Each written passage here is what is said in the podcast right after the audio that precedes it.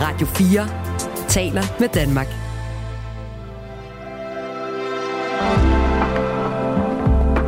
Velkommen til det sidste måltid. Normalt ville det være den vanlige vært, Lærke Kløvedal, der lige nu sagde hej til en gæst, som havde indstillet sig på at skulle lægges i graven. Og i samme anledning ville personen også have valgt sit sidste måltid, og Lærke ville have skrevet en nekrolog, der opsummerede den persons liv. Men det sker ikke i den her uge, fordi at vi er på ferie. I stedet for så er jeg, Kasper Isgaard, gået i studiet og at finde nogle klip fra tidligere gæster. Vi skal have besøg af tre forskellige mennesker. En, der har valgt en forret, en, der har valgt en hovedret, og en, som har valgt en dessert. Og den første gæst, jeg har fundet frem, det er forfatter Morten Pape. Han er især kendt for de tre bøger Planen, Guds bedste børn og bogen I ruiner, som samlet set udgør en trilogi. De kan på det varmeste anbefales, ligesom at Mortens forret også er noget, der kan anbefales. Det er i hvert fald nok den mest ønskede ret i programmet. Det er nemlig en helt god, klassisk østers. Og fordi det her det er en ret, som har frekventeret ret meget i det sidste måltid, når gæsterne har ønsket, hvad de skulle have at spise til deres sidste måltid, så har programmets vanlige huskok Jonas Frank forsøgt at lige lave nogle små twist-hister her. Så jeg vil egentlig bare sige rigtig hjertelig velkommen til, og lad Jonas selv præsentere, hvad det er, han har gjort med de her østers. Det kan du høre lige her. Du lytter til det sidste måltid på Radio 4. Østers Natural. Mm-hmm. Altså bare altså friske med en lille skive citron og så lidt mignonet klassisk ved siden af. Og så var du lidt mere specifik til Østers. Også lidt en klassiker selvfølgelig, ikke? Ja. Champagne. Ja. Og det er André Chloé. Og det er Pinot Noir. Så det er sådan lidt mere crispy mm. det. Og hvorfor skulle, hvorfor skulle, du, var, du var nemlig, hvorfor skulle vi have et André Chloé champagne? Altså, øh, jeg holder meget af, af, af gode drikkevarer, men jeg er på ingen måde ekspert på området. Så jeg måtte søge noget assistance øh, og spurgte øh, blandt andre øh, Mads Brygger og min kærestes veninde Vera, som har arbejdet i restaurationsbranchen i mange år, Ja. hvad man ligesom skulle have. Og jeg tror, det er det er Veras forslag. Sådan. Øh, så den, Den, kan det hyggeligt også at have nogle, øh, du ved, øh, gode venner med ind over mig. Ja, lige præcis. Ja, præcis. præcis ja. Så det er simpelthen derfor. Det er ud af anbefaling. Fedt. Mm. I hvert fald velkommen. Mange Tusind tak. Mange tak. Og hvorfor Østers? Øh, fordi som du kan se, så er jeg ekstremt øh, øh, hittet på som original i forhold til, hvad jeg skal.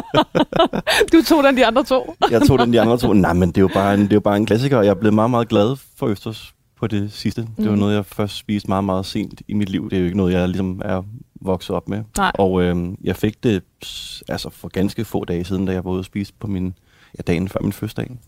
Så, øh, så, så det, det, det, kan, det kan jeg bare godt lide. Det, det er simpelthen en, øh, Det er en lækker det, ting. det er fordi, det smager godt. Mm. Præcis. Øhm, Morten, jeg har skrevet din øh, nekrolog. Mm-hmm. Og øh, den, ja, øh, den, er, den, er, den er øh, chokerende lang, og der er jo ikke noget værre end at skrive en lang nekrolog og invitere en forfatter ind, fordi at, øh, de fleste forfattere er ret fyldt med ord. Af Især grunde. en, der er berømt for ikke at kunne fatte sig i korthed. Lige præcis. jeg. Ja. Altså, du er lige blevet færdig med din tredje bog af Amager-trilogien, og, på, mm. og alt i alt er vi på 1600 sider. Mm. Så, så, så alt i alt, så, så er vi jo... Øh, altså, det er ikke super skarpt, det jeg har lavet her. Men nu ser vi, hvordan det går. Okay. Og øh, den første, jeg bare kaldte, dig, kaldte den for Amers Varetegn. Det kan jeg godt lide. Ikke? Er det ikke meget sejt? Det kan jeg meget godt lide. Amers Varetegn, hvor den Pape er død. Skål. Tak. Wow. Skål. Det vil jeg gerne være. Altså, der er jo planer om at bygge et, et form for, jeg ved ikke, man kalder det Amagers varetegn, men lige efter, lige omkring Christmas Møllers plads, når man Ja. ja. kommer fra Kniblesbro og passerer Christianshavn og skal hen til Amagerbrogade, har man tænkt sig at, at bygge en, en meget, meget stor sort statue, som er... Af dig. Øh, nej, dog ikke. som, er, som, som er sort, men som også sådan, altså sådan skruet som en pasteskrue, og sådan går op, og det ligner lidt en, øhm, en overdimensioneret buttplug. Ja, Øh, og det har fået enormt meget stor kritik for ligesom at skulle være Amars øh, nye varetegn, eller det første, Ja. man ser, når man kommer ind til Amager. Men jeg synes på en måde, det er meget sådan symbolisk, at man skal opføre sig ordentligt, eller så... eller får man i røven? Ja, præcis. Okay. men, øh, men, men hellere, hellere, at man tænker på mig, end på en på en buttplug. Øh, på en overdimensioneret buttplug. Ja, ja. Okay. Okay, så var den næste. Den lyder sådan her. Han var, øh, han var pligtlæsning på Christiansborg, og en af Danmarks vigtigste forfattere, Morten Pape, er død. ja, der er jo storhed igen også der, Igen. ikke? Pligtlæsning, vigtig. Ja. det er sådan nogle markader, jeg tit har fået, at jeg skriver vigtige bøger. Og nogle gange så tænker jeg, om, om det egentlig er så stort et kvalitetsstempel at skrive vigtigt. Jeg vil også gerne skrive godt. Øhm, og være egentlig hellere have, at folk tænkte, gud, hvor var han god til at skrive, ja. end uh, hvor var han dog vigtig at læse. Men jeg kan jo godt se, at øh, jeg kan komme udenom, at, at de bøger, jeg indtil videre har skrevet, jo også ligesom taler ind i nogle problematikker og nogle, nogle åbne sår i, i det danske velfærdssamfund, som selvfølgelig får en anden vægt og tyngde måske i virkeligheden, også fordi det taler ind i det politiske landskab og havner øh, på Christiansborg, øh, på bogreolerne der, ikke? Der er noget med det der med, altså jeg, jeg kan også se, at du, altså, du flere steder bliver kaldt en politisk forfatter, Mm. øh, fordi de ting, du skriver om, får dem, der sidder på Christiansborg, til at føle det som pligtlæsning, fordi mm. at øh, det, du har gjort, måske især med dine to første bøger, har været at fremskrive en virkelighed, som få vidste øh, fandtes øh, mm. ja, reelt fem minutter fra, øh, fra Christiansborg. Ikke? Mm. Øh, så den der, det der med at lige pludselig blive taget politisk til indtægt, øh, må være noget, du har prøvet både, både på godt og ondt, eller hvad? Ja, altså jeg har hørt nogle forskellige historier i Krone øh, om, om hvordan, altså, og jeg har også kunne læse kommentarer fra navngivende politikere fra forskellige spektre af, af fløjene, ligesom øh, i gåsøjne kommentere eller anmelde min bog ud fra en eller anden øh, dagsorden, de, de selv har. Ja. Øh, og det synes jeg på den ene, jeg synes på den ene side er det meget prisværdigt, at der findes folketingspolitikere, der læser skønlitteratur, mm. og ikke bare halvkedelige støvede rapporter. Øhm, men på den anden side synes jeg også, at det er lidt, øh, lidt uhyggeligt, at, øh, at man tager et stykke kunst ind og gør det til en politisk øh, sandhed, og øh, anvender den som et argument for at gøre enten det ene eller, eller det andet. Øhm, men jeg vil jo bare gerne, det håber jeg måske også nekrologen afspejler, jeg vil jo bare gerne sætte et aftryk på en eller anden måde mm. med det, jeg laver og det, jeg skriver. Så det er vel også en form for aftryk, kan man sige. Den tredje hedder, Morten Pape skrev indineret og hverdagsbrutalt forbunden og pissede i egen rede. Hmm. Ja. Måske er det lidt en kliché, det der med at pisse i egen rede, men, men det er jo men ikke desto mindre, så er det svært at komme udenom, at, Hmm. at det gør man, når man skriver så nært om det, det man er rundet af. Ja. Og der ligger ligesom også i den overskrift en, en altså det ligger ligesom implicit, at det ligesom også havde konsekvenser for mig. Ja. At der var folk, der blev vrede, og der har vi jo haft flere eksempler på andre kunstnere og forfattere, som er kommet øh, ja, nogle alvorligt til skade, eller har måttet få pt vagter eller øh, udsat for chikane over hele tiden. Og det har jeg overhovedet ikke oplevet. Altså, jeg har, jeg har ikke, ikke tilnærmelsesvis fået, fået den form for had eller negativitet smidt tilbage i hovedet, som eksempelvis jeg Hassan gjorde, for Ja. eksempel. Øhm, dem, der er mest sure på mig ude i, hvad var det, du kaldte baghaven, det tror jeg virkelig er sådan, de mere sådan ældre beboere fra mm. urbanplanen. Dem, der har boet der siden starten af 70'erne, og som er meget, meget stolte af deres kvarter, og som sådan nogle gamle Urban Hansen aficionados, som mm. øh, bare synes, at alting er fuldkommen super duper a-okay derude, men som jo ikke har været unge i den periode, jeg har været ung. Som jo ikke har set de ting, jeg har set. Nære Det, det, det, der bare er vigtigt for mig at sige, det er i hvert fald, at jeg har hørt fra altså, øh, øh, den mest pålidelige kilde, at, at øh, efter min bog udkom i 2015, så blev det pludselig meget, meget nemmere, nemmere at gå til forhandlinger med kommunen om at få de sidste millioner hjem til at løfte området. Okay, vildt. Så som, Det er jo sindssygt, at der har været den type løftestang. der kom jo et andet fokus på det Mm. område, øhm, og der er blevet postet rigtig, rigtig, rigtig mange kommunemillioner i urbanplanen de sidste 10 år, vil jeg tro. Øh, men jeg har hørt, at det... Øh, Og det kan være, at jeg lige skal forklare. Altså, urbanplanen er jo de, hvad skal jeg sige, hvad vil sige, kvadratmeter. Det er jo ikke et særligt stort område, men Nej. øh, øh, ja, der er en gaffel der.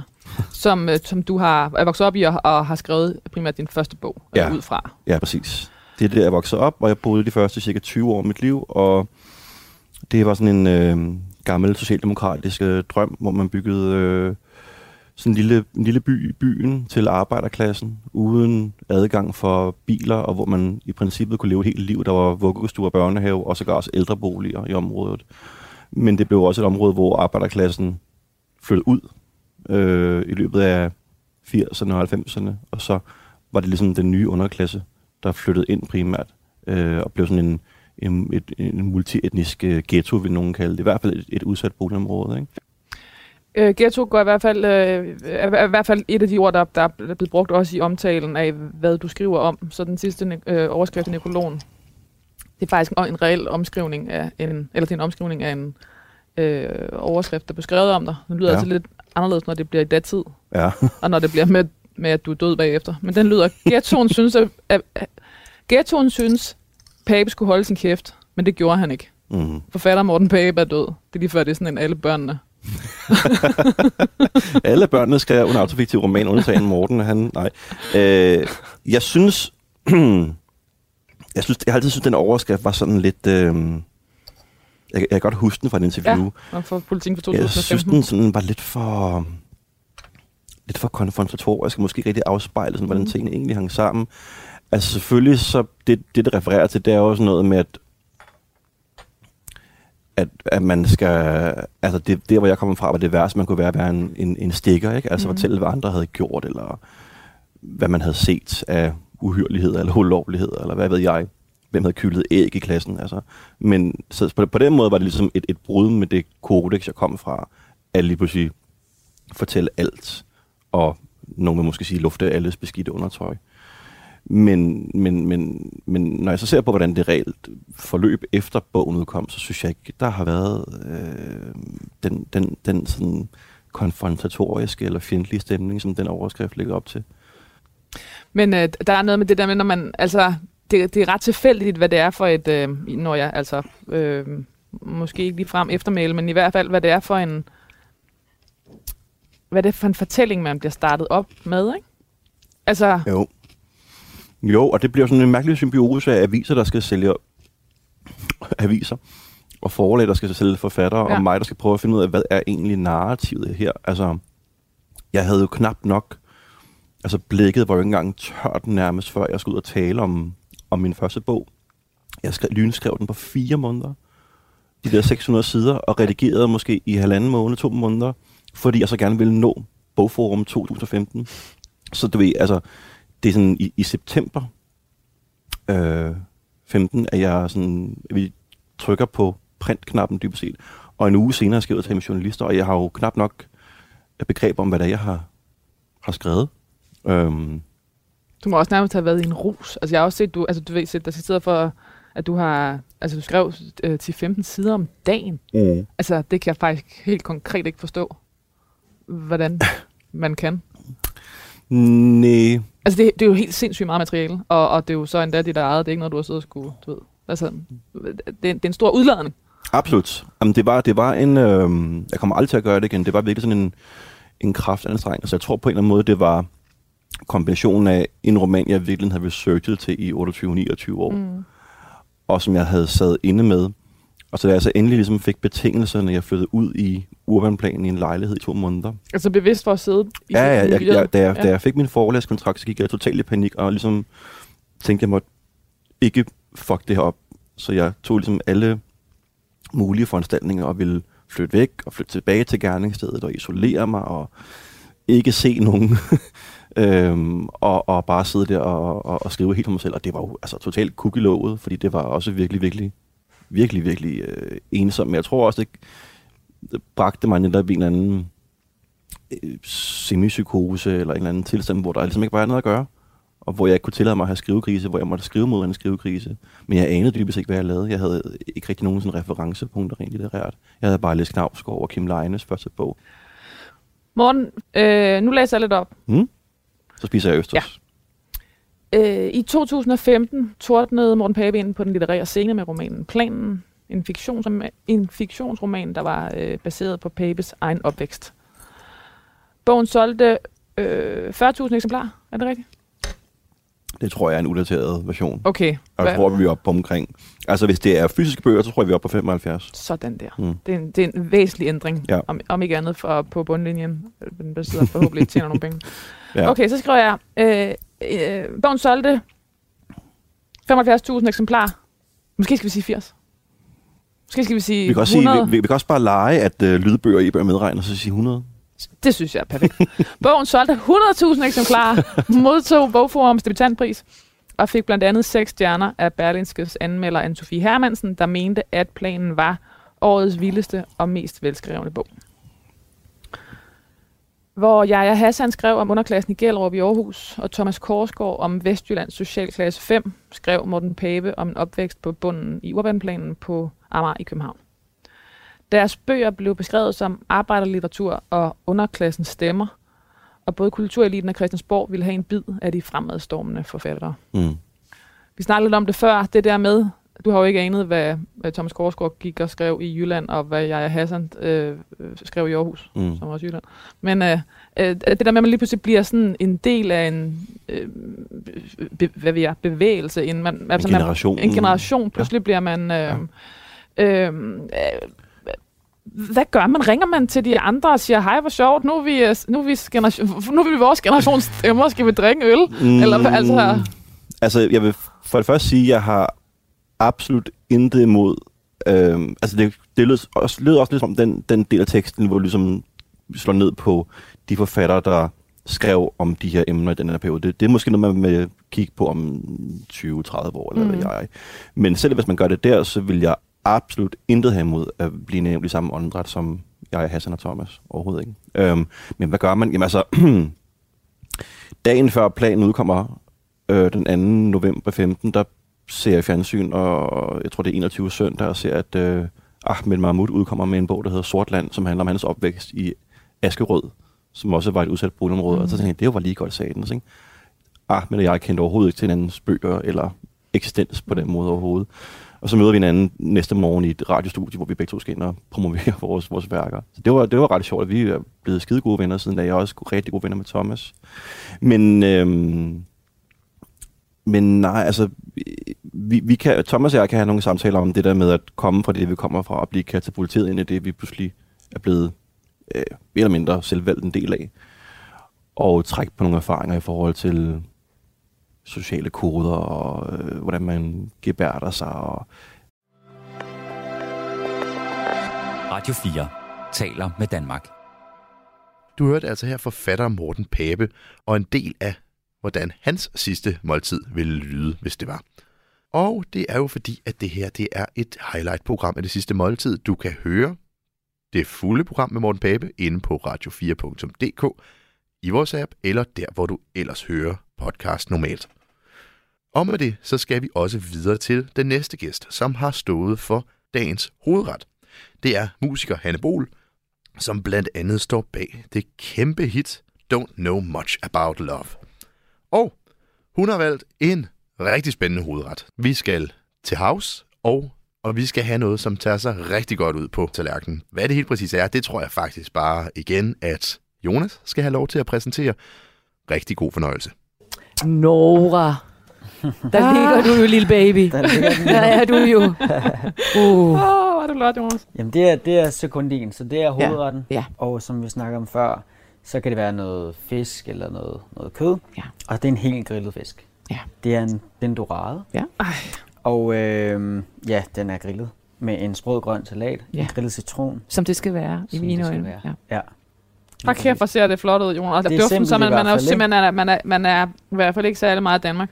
Ej, man er lidt Ej, der kommer lige sådan en... Man er lidt øh, Ja, ja. fuldstændig. Ja. Det er det. Man, Og det er sommer lidt også, ikke? Ja, altså, og fornemmer man man, har- også, ikke? Jo, Ja. det er det. Jeg, jeg oplever jo også tit, at når det er sommer, og jeg er i Italien, så, så er det sådan noget her, der på en eller anden måde øh, kommer, popper op, især til frokost, vil jeg Ja. sige. Ja. Der popper det bare sådan et eller andet, hvad skal du have hen? Jeg skal bare have noget fisk og en lille smule salat. Ja. Så er man Og lykkelig. kogt glas hvidvin. Ja, Ja. så kører det. Ja, det er genialt Ja. ja. frokostret. Der. Ja. Ej, hvor er den flot, Jonas. Meget da Jonas. kæft. Ja, og, så- og i øvrigt øh, kompliment for den første der. Det, det klarede du det er rigtig godt. Det er godt, tak. Så når Øh, du en dag laver en restaurant, der går den vej, så... Så er du. Kommer vi helt simpel italiensk. ja. Det kan være. Man ved aldrig. Nej. Og altså, vi, vi er samme spor. Vi er Italien, vi er frokost. Vi er Italien, vi Ja, er frokost. yes. Ja, det er vi altså. Det er, ja, fordi det, det, det er min yndlingsmad. Det er det jo bare blevet, ikke? Ja. Jeg kan da sagtens øh, nævne en hel masse danske, såkaldte danske retter, eller franske, eller thai, eller sådan et eller andet. Jeg har mange ting, jeg godt kan lide. Ja. Jeg kan godt lide mad. Men øh, det her, det er... Øh, jeg tror, jeg, jeg tænker altid om, om Syditalien, jeg må engang i et eller andet liv have boet der. Det må jeg have, ja. fordi at det, det, det huer mig så godt. Er du, øh, Spirituel? Til en vis grad. Der er en fornemmelse af at kunne høre til nogle steder, som ikke Ja, jeg har i hvert fald eksperimenteret med at finde lidt ud af det i mine yngre dage. Ja. Især da det gik rigtig, rigtig stærkt. Der prøvede jeg sådan at finde ud af lidt, hvad stjernerne kunne sige, Mm. eller hvad for eksempel øh, øh, astrologi, altså karmisk astrologi, og sådan noget med, hvor man også har sin, sit, øh, sin tidligere liv lidt Mm. med. Ikke? Det har interesseret mig. Det er ikke noget, jeg sådan tænker vanvittigt meget Nej. over. Men, øh, men jeg tror da nok, hvis du lige svarer mig direkte, så tror jeg da nok, jeg tror på et eller andet, der, der, der ringer. Hvorfor, hvorfor, har jeg det en, hvorfor har jeg det på denne her måde, når Ja. andre ikke har det på denne her måde, selvom de vokser op på samme måde som mig? Altså, der er jo et eller andet, der, der gør, at lige præcis jeg ringer fuldstændig klart ind på den her type simple mad, og som Jonas startede med at sige, fire ingredienser, ja tak. Mm. Ikke mere for min skyld. Det kan jeg godt lide. Øhm, jeg spørger altid mine gæster, og nu spørger jeg også dig, og jeg ved ikke, om det, det virker nærmest sådan, øh, du ved, øh, øh, sådan et, et ægte sidste måltid, for den her fisk er så ikonisk. Der er Ja, også med den det, er ikke? virkelig ja, fuldstændig. Der er ikonisk. sådan en, det er virkelig Jesus ved. Ja. Øh, men forholder du dig til, øh, til døden? Ja. det gør jeg nok. Øhm, det tror jeg faktisk alt, altid, jeg har gjort. Egentlig. Mm. Mm. De fleste vil nok lære. Jeg tror vel nok, nok, mit første svar ville have været med alderen, men jeg tror faktisk altid, jeg har gjort det. Hvordan? Mm. Jeg havde sådan tidligt faktisk, det, det, det, det, første store spring, jeg tog i mit liv, det var, at da jeg blev færdig på konservatoriet, øh, der var jeg 21, 22 eller sådan et eller andet, der var jeg færdig som det, der hedder øh, almindelig musikpædagog. Øh, der tog jeg til USA for at, øh, at studere et års tid. Og da jeg satte mig op i den flyver, eller de flyver, der skulle til for at ende op i Boston, der skal jeg bare huske, at jeg tænkte, så nu kan det briste eller bære. Jeg har sådan set allerede levet et liv. Og, og skæbnen ville så, at flyveren fra New York til Boston var den mest øh, hvad hedder sådan noget, lufthulsrige tur, jeg nogensinde har været på i mit liv. Altså helt vildt. Øhm, og jeg kan bare huske, at jeg sad deroppe, det var aften, og man var allerede træt og jetlagt og sådan noget, og så bare, hver gang den sådan faldt ned, nå, jamen fint nok, jamen fint nok. Mm. Altså, jeg havde virkelig et fatalistisk forhold til, at jeg havde jo sådan set allerede kommet et godt stykke, og jeg var glad, jeg var færdiguddannet, og det var gået godt, og musikken var der, og jeg havde ikke nogen kæreste, der betød noget. Altså, jeg var ligesom svævet i ingenting. Så fint nok. Altså en taknemmelighed, eller en... Jeg har en taknemmelighed blandet med det Øh, fint ikke nok. en kynisme. Nej, det synes jeg faktisk ikke. Nej. Nej, Nej måske mere sådan en taknemmelighed, eller sådan er lidt kynisk, hvis det, det kan man jo godt kalde det, fordi jeg havde vel sådan lidt, det er fint nok, så blev mit liv et kort liv. Det er jo en smule kynisk. Men ingen fortrydelse eller noget. Bare sådan lidt, okay, næste gang den synker, så er det sgu nok for at falde helt ned. Ikke? Jeg er egentlig ikke noget, jeg har talt særligt tit om. Jeg er ikke engang sikker på, at mine nærmeste rigtig har hørt det her. Men det var virkelig sådan, jeg havde det. Jeg husker, jeg sad ved siden af en, øh, en, en dansk trommeslager, der også tilfældigvis skulle derover. Og vi havde fundet hinanden i den der flyver, han sad der ved siden af. Han sad der på min højre side ud mod gangen. Og han, var, han havde åbenbart givet den gas hjemme i Danmark, inden han skulle afsted med noget fest, så han var bare så træt. Så han, han øh, opdagede ikke ret meget, men snok hammerne boblede. Men han faldt hele tiden ud over gangen, så jeg bestilte gerne at sidde og hive ham op igen i stolen, fordi de der huller, de gjorde, og så hang han derude igen, ikke?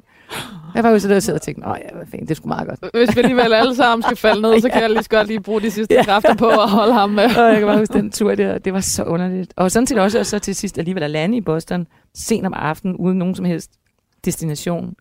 Jeg havde ikke noget hotel, jeg havde ingenting. Det var bare sådan lidt, hvad har vi egentlig tænkt på? Ja. Men så langt havde vi ikke tænkt. Og den, den der fornemmelse af ungdom, og ikke have tænkt så langt, og, og måske var det der, det sluttede, den har sådan set fulgt mig lige siden. Det er Altså en klart, frygtløshed. øh, til en vis grad, ja. Ja. ja. Fordi det, jeg så vil sige til dig, det er, at frygtløsheden, den opstod, så det første barn kom. Ja. Det tror jeg er en klassiker, ikke? Altså, jeg blev bange for alt. Jeg blev bange for at flyve, jeg blev bange for, jeg, jeg har altid reddet i mit liv, ikke? og rider gerne, og har aldrig været bange for en skid. Men det blev jeg lige pludselig. Det er så et overstået kapitel igen. Men, men, øh, Er det det? Bliver det, når de så bliver så store, forsvinder den angst så? Eller den bekymring? Ja, men det den, vil jeg sige, den der bekymring, den, den er jo nok ikke helt væk. Gudskelov var den kun der de første uger. Den holdt så op og blev bedre og bedre og bedre. Ikke? Men det er jo helt konkret det der med, at man bærer et, et, ansvar for en andens liv på Lige ens præcis, lige præcis. For, dit vedkommende Ja, lår. og det er derfor, Altså- jeg nævner det, fordi jeg Ja. ja. tænker, der, der da jeg sad der som 22-årig på vej til USA, der, så havde jeg ingen, altså, der, der var ikke nogen, der ville mangle noget. Altså, der var nogle forældre, der ville mangle deres datter, men der var ikke nogen andre, sådan, der var afhængige af mig. Og det betød, at jeg kunne være fri og frit svævende. Og sådan tror jeg, jeg opfattede mig selv meget, indtil jeg fik mit første barn. ikke? Mm. Men når man lige pludselig har børn, så, så ændrer alt sig. Altså alt ændrer sig. Jeg, tænker, jeg plejer også at sige, om den er hele eventyr, vi har talt om, om at bo to år i Italien. Øh, folk siger, hvordan kunne I det? Jamen, så kunne vi, fordi at der ikke var noget, der forhindrede det. Det er klart, var der for eksempel sket noget med min datter hjemme i Danmark, så var vi der styrtet hjem og havde afbrudt vores øh, eventyr i Italien på stedet. Altså, det er, når man har forholdene til det, at man kan sådan noget. Ikke? Det skal man jo også huske, tror jeg, i sit liv. Ikke? At når, man, når det ser godt ud alt sammen, så kan man godt nogle gange tage nogle udfordringer, der er Og lidt større, overskud. ikke? og have Ja. overskud til det, fordi så kan man godt klare det. Ikke? Det er klart, har man sygdom eller ting, der, der holder en øh, fast et andet sted, så, så er det ikke lige det, man skal tænke på at gøre. Eller kan tænke på at gøre. Er du bange for at dø i dag? Nej, det, var, det tror jeg faktisk stadigvæk ikke, jeg er. Øh, Jeg, jeg passer på mig selv. Altså, jeg er en fornuftig bilist, og jeg er en fornuftig alt muligt. Ikke? Øh, men jeg er ikke sådan bange for at dø. Altså, jeg tror, hvis jeg fik at vide, at jeg havde en eller anden sygdom, der ville gøre det af med mig, så ville jeg nok være ret pragmatisk omkring at finde ud af det. Det tror jeg faktisk. Mm. Øh, Jeg har i min familie en hel del øh, den skrækkelige sygdom, der hedder Alzheimer, som, som det jo så også gik op for mig på et eller andet tidspunkt, da forskningen efterhånden fandt ud af, hvad det var, det handlede om. Det er jo mange år siden, man blev klogere på det. Ja. At øh, det var arveligt, for i starten så sagde alle, at jeg, min mor havde Alzheimer, og hendes bror havde det, og min morfar havde det nok også. Altså det ligger ret meget i familien. Øh, så sagde alle jo, nej, men det er ikke arveligt, det er ikke arveligt. Lige indtil han sagde en dag så til, til bords med en mand, der forskede i det, og sagde, jo, det kan du tro, det er. Wow, så vendte min verden så fuldstændig rundt. Og det gjorde det for eksempel det, at da jeg så hørte om sådan nogle gentests, sådan nogle DNA-tjek, hvor man, hvor man faktisk kan finde ud af, hvad man bærer på sig, så var jeg bare sådan, det skal jeg vide. Jeg skal have det nu, for jeg skal finde ud af, om jeg er disponeret direkte for Alzheimer og Parkinson. Og hvor min mand sagde, det gør du ikke. Fordi tænk, hvis du får at vide, at du er det, så vil livet jo ændre sig. Jamen, det kan jeg ikke. Det, jeg skal bare vide det. Fordi så vil jeg ændre mit liv i forhold til Ja. det. For eksempel sørge for, at I ikke skal hænge på mig, der hvor det begynder at blive for svært. Min familie skal ikke hænge på mig der. Så må jeg lave en løsning på forhånd, der er målrettet mod, at I ikke skal have mig som så stor en byrde, som jeg synes, det var at have min mor. Altså, som handler om at øh, øh, øh, øh, plejehjem? Eller, Jamen, som øh, handler om plejehjem, og som handler om at se et menneske visne bort Ja. ja. på den måde der. Det er, det er så forfærdeligt, altså, og det er så Og hårdt, fordi... og uværdigt. Ja, og det er forfærdeligt for mennesket. Det glemmer man nogle gange, fordi man altid kommer til at tale om de pårørende, men, Mm. men det er forfærdeligt for mennesket, og det er forfærdeligt at se det, og det er forfærdeligt på ens egen krop. Det er en skrækkelig sygdom, synes jeg. Men, øhm, og så, så var jeg så nødt til til sidst at sende den der test afsted i hemmelighed for nogen som helst, fordi alle prøvede at tale mig ud af det. Sendte jeg afsted i hemmelighed, og så kom den, og så sad jeg lidt og kiggede på det, hvad, øh, og så blev den ved med sådan at sige, er du interesseret i at få din, din, øh, altså dine sygdomsgener? Ikke? Okay, så den gav dig simpelthen mange muligheder Ja, for den at gav mig mange nej. muligheder for at, at hygge mig med, at der var nogle danskere, der var flyttet til Amerika på et eller andet tidspunkt, så jeg havde nogle kusiner langt ude boende i Minnesota. Det, gør, det ville den meget gerne fortælle mig, og så ville den også gerne fortælle mig det om sådan noget med, om jeg havde brune øjne, eller ikke havde brune øjne, eller om jeg tissede asparslugtende tis, når jeg havde spist asparges. Det ville den også meget gerne fortælle mig. Ja. Det, hvor kan Men- fortælle meget? men- jeg bliver nysgerrig. Så var der inde Ja. i det her, men det er jo en sjov ting. Ja. Så var der inde i det her sidste rum, man så kunne hoppe ind i, hvis man var modig. Ikke? Så kunne man så få det, jeg ville have. Mm. Og jeg var negativ på begge dele. Og det var ikke, sådan, det var ikke en stor lettelse, men det var alligevel. Fordi samtidig siger den jo også, det er jo ikke fuldstændig sikkert, at det her er helt sandheden, eller at det er den eneste måde, man kan få sygdommen mm. på. Så det ved jeg godt. Men, men på den måde, der er sådan lidt fatalistisk, eller sådan lidt øh, kynisk, kan Ja. du også kalde det. Ikke? Og fordi jeg tænker bare, at det, jeg selv har været udsat for, det er mig og min søskende og min far blev udsat for, det skal, det skal min familie i hvert fald ikke. Så da min mand friede til mig, så sagde jeg, det er fint, men får jeg Alzheimer, så skal du kaste mig ud over Ayers Rock. Så det er en joke mellem os. Fordi han jo så senere hen har tænkt lidt over, eller talt lidt om, at det, det kunne være, at han kunne kaste ud over Ayers Rock alligevel. på de dårlige dage. På det. ja, på, på Ja, det er et meget stort fripas, du har givet Ja, ham, det er det virkelig. sige. Det er jeg godt klar over. Det er godt, jeg stoler på ham. Ellers kunne det gå helt galt. Men det vil sige, du fandt på, altså var det, var det øh, øh, på nettet, du, at du... Øh, Jeg hørte en udsendelse med Lone Frank, Ja. som øh, har forsket meget i det her, og læst en bog af hende om det samme. Ja. Ja. Og som faktisk har gjort det...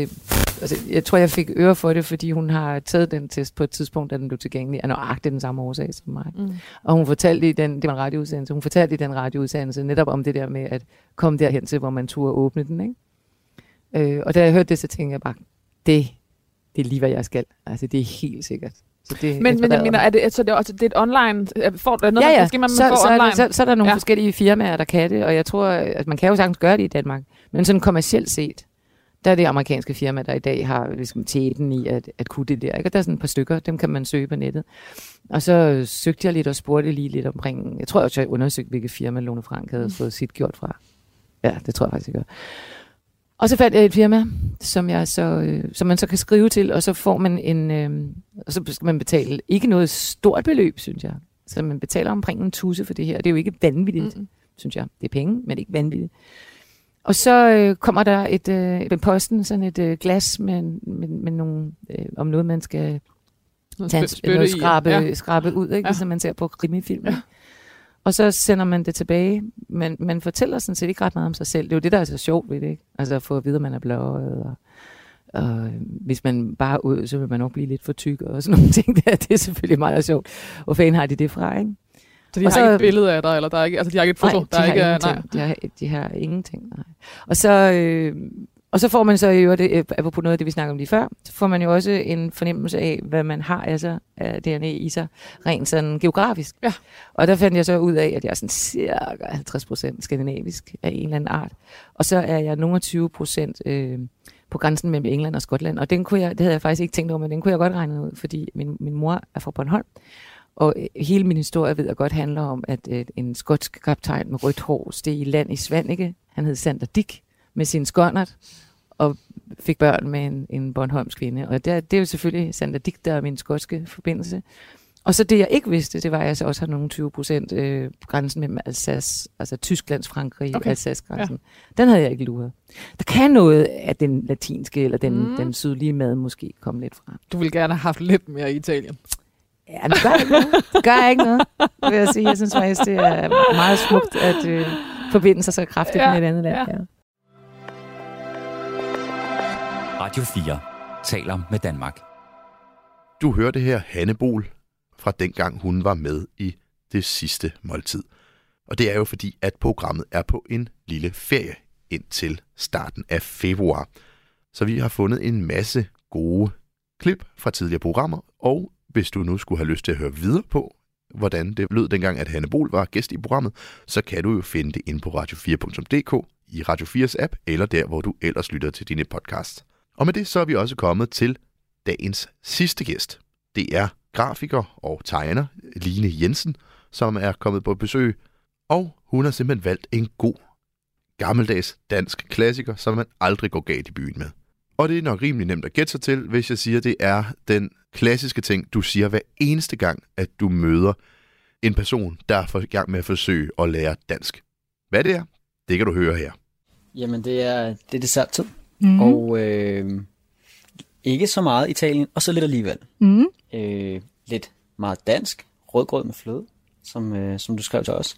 Og så for at holde lidt den her italienske tråd, så har jeg fundet noget italiensk museerne vin til. Ej, hvor dejligt.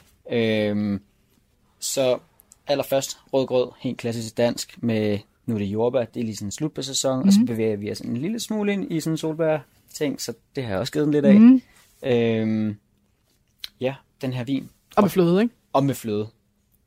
Kold fløde. Kold Ja. fløde. Og, øhm, og så den her vin, som er fra Bracchetto d'Archi.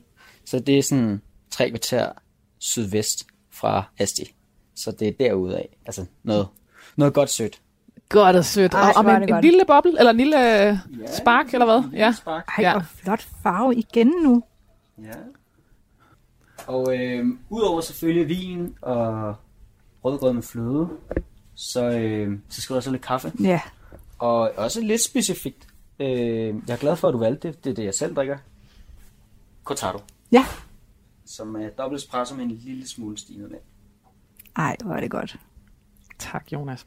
Hvorfor skal vi have rødgrød med fløde? Ej, men det elsker jeg bare. Og det er sådan en, jeg har glemt den i mange år. Hvor godt det smager. Og så hver gang, at øh, jeg møder det, så slår det mig bare, hvor utrolig godt det er. Altså, det, det er måske bare det bedste. Det er barndom og Danmark og... Ja, Ja. alt muligt. Og Ja. så lige præcis det der, som Jonas også siger, at så er det jordbær, og så lidt senere, så er det noget med solbær, og så Mm. mm. kan det være noget med blommer, eller jeg ved ikke, jeg putter alt muligt i. Og det bliver bare altid godt, og man kan variere det på alle mulige måder, og det, det er bare en god blanding. Fantastisk. Line Jensen lavede en pagt med læserne om at være ærlig. og kom til kort, da hendes eksmand, der var musiker, døde af en overdosis i 2017. Og hvordan tegner man noget, der også er andre sorg?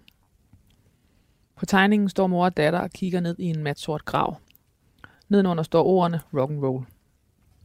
Line Jensen valgte at tegne sin egen utilstrækkelighed. Følelsen af at skulle bære datterens sorg var noget, der var større end hende. En anden tegning viser moren med sin store pige hen over ryggen. Der er noget med at lave en kontrakt med, med læseren, øh, som mm-hmm. så pludselig, øh, eller beskueren, hvis jeg hele tiden læseren, øh, som, som pludselig bliver øh, for, øh, for uoverskuelig, eller der, der sker ting i dit liv, der, der, der, der, hvor, hvor det ændrer karakter, hvor fortællingen ja. ændrer karakter. Ja, altså det var både det var både fordi, at det, der skete, var alt for stort og voldsomt. Og, og pludselig også en meget stor fortælling, en, øh, en, en fælles datter skal bære rundt på. Ja, ja, lige præcis. Altså, så der var både noget med, at, at, øh, at det var jo en helt anden stil og en anden tone, og altså en helt anden streg. Jeg, skulle, jeg følte, jeg skulle finde et helt andet sprog frem for at kunne fortælle den historie. Og også, at Instagram måske ikke var stedet, hvor jeg skulle fortælle den. Øhm, og så rigtig meget det der, som du også skriver med, at det er jo i høj grad også nogle andres historier og nogle andres sorg.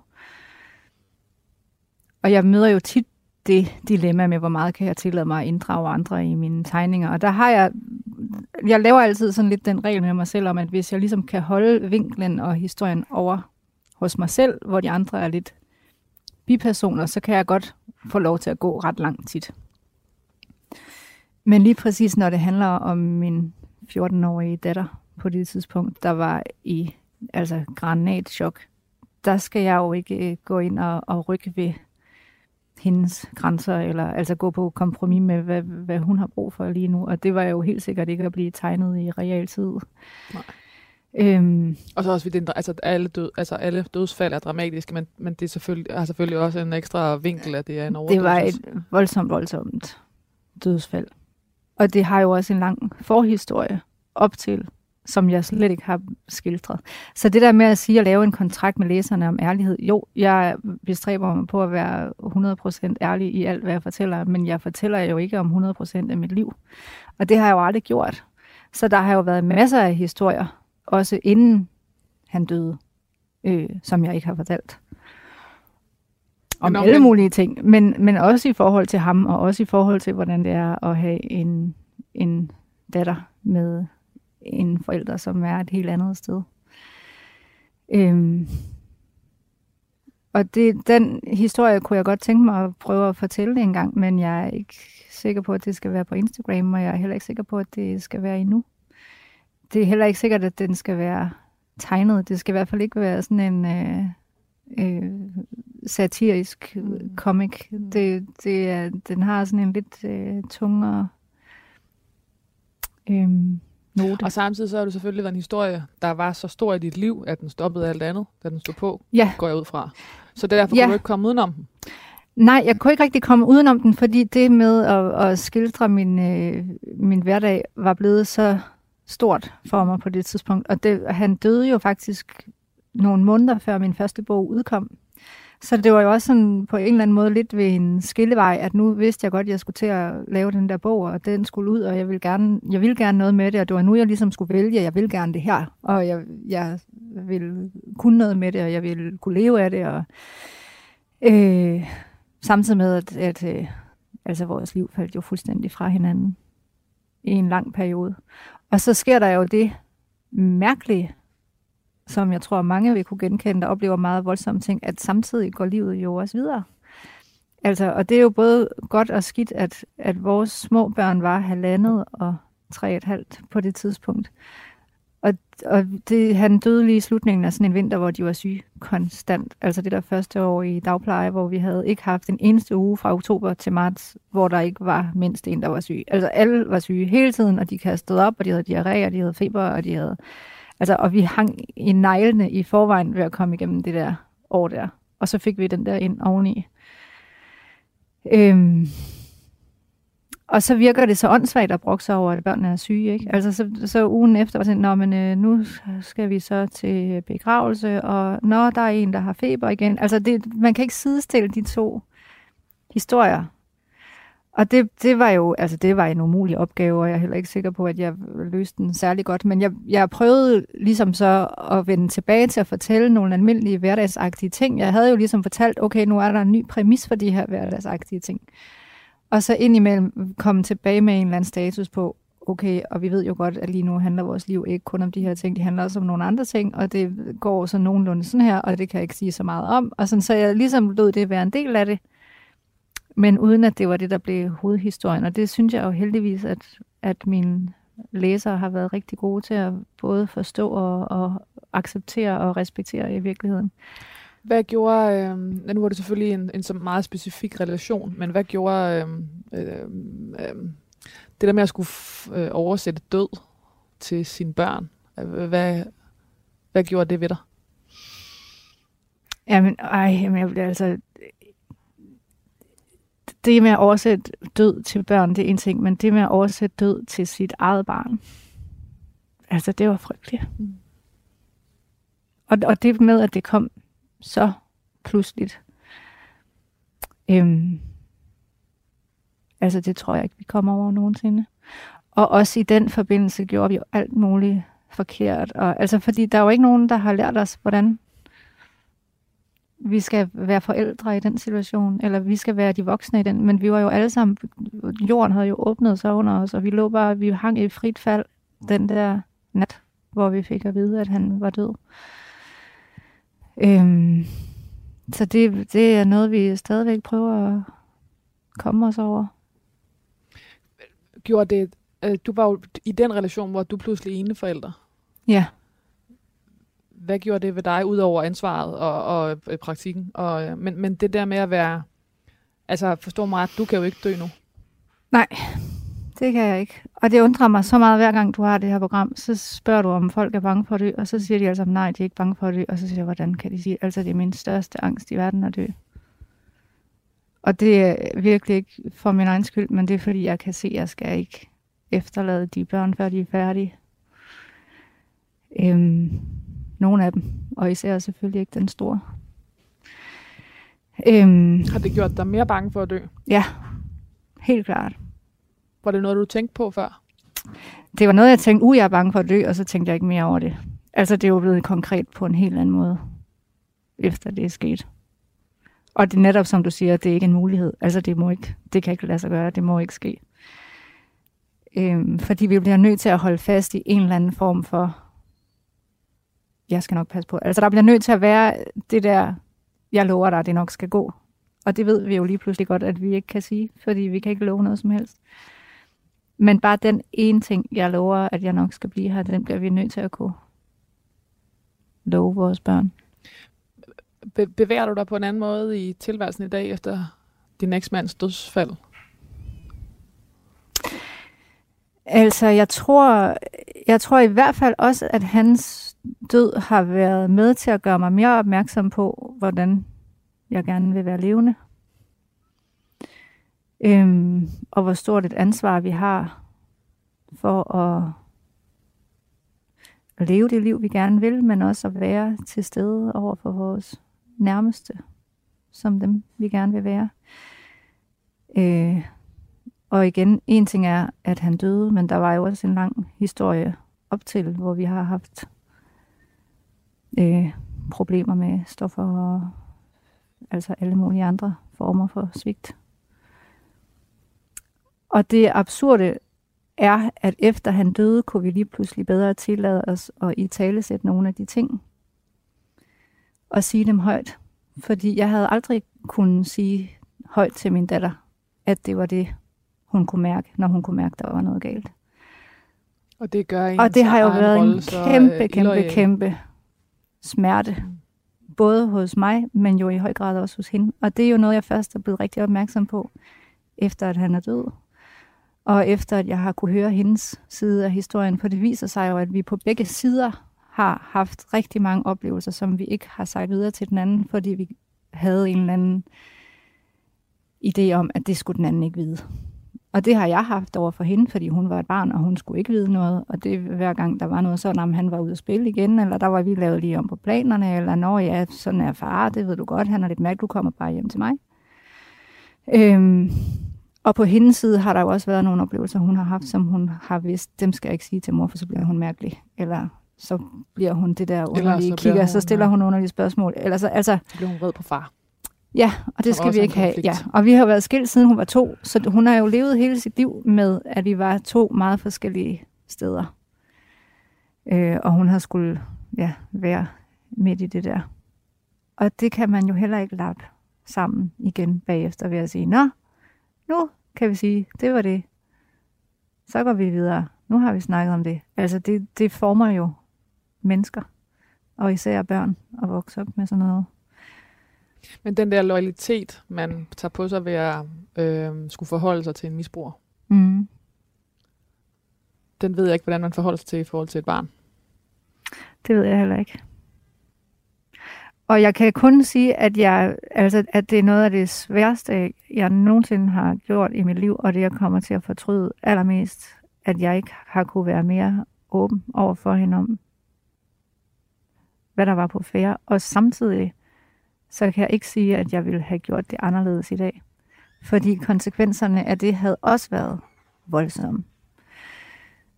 Altså, så er jeg ikke sikker på, at hun havde haft kontakt til sin far på samme måde, som hun har nu, hvor hun jo på rigtig mange måder også har haft en vidunderlig far. Altså, og det, jeg synes også, vi bliver nødt til at tale om misbrug på den måde, hvor det ikke er noget, man er. Man er ikke en misbruger, man har et misbrug, og man er virkelig også rigtig mange andre ting, fordi min eksmand var virkelig også mange andre ting. Han var en dejlig mand, og han var en dejlig far, og han var en dygtig musiker, og han var altså alle mulige ting. Og samtidig så havde han et, et problem, som skyggede over rigtig stor del af hans liv, og over rigtig stor del af alle mulige andres liv. Og igen, Og, et, og et problem, han blev ved med ikke at kunne gøre noget ved. Ja. Ja, og som, og som er et problem, som rigtig mange øh, stadigvæk ikke vil enten tale om, eller vil kalde et problem. Der er jo, der er jo stadigvæk øh, store dele af, af vores familie og omgangskreds, som mener, hvad er problemet? Det er dig, der gør det til et problem ved at tale om det. Øh, det er ikke sikkert, at dit barn vil have det så dårligt, hvis ikke du insisterede på at kalde det et problem hele tiden. Og det, Øhm, I sådan en situation er det heller ikke nemt at være sådan en pleaser-type, der bare siger, det skal jeg ikke tænke på, det skal jeg nok ordne. Det, altså det er helt klart i den situation, at jeg øh, nok har skuldet æde mest, og har slået flest krøller på mig selv, for at få det til at fungere, og for at få showet til at se almindeligt og glat ud, og få det til at ligne en almindelig glad skilsmissefamilie, hvor vi godt kunne samarbejde og spise sammen en gang om ugen. Og, øhm, og det kunne vi også, men det var ikke gratis. Er du blevet mindre bange, for ikke for din egen død, men for død? Altså, forstår du, hvad jeg mener? Ja, For døden, ja. tror jeg, jeg vil Jamen, spørge. det er jeg nok. Vi er enige om, du kan ikke dø. Punktum.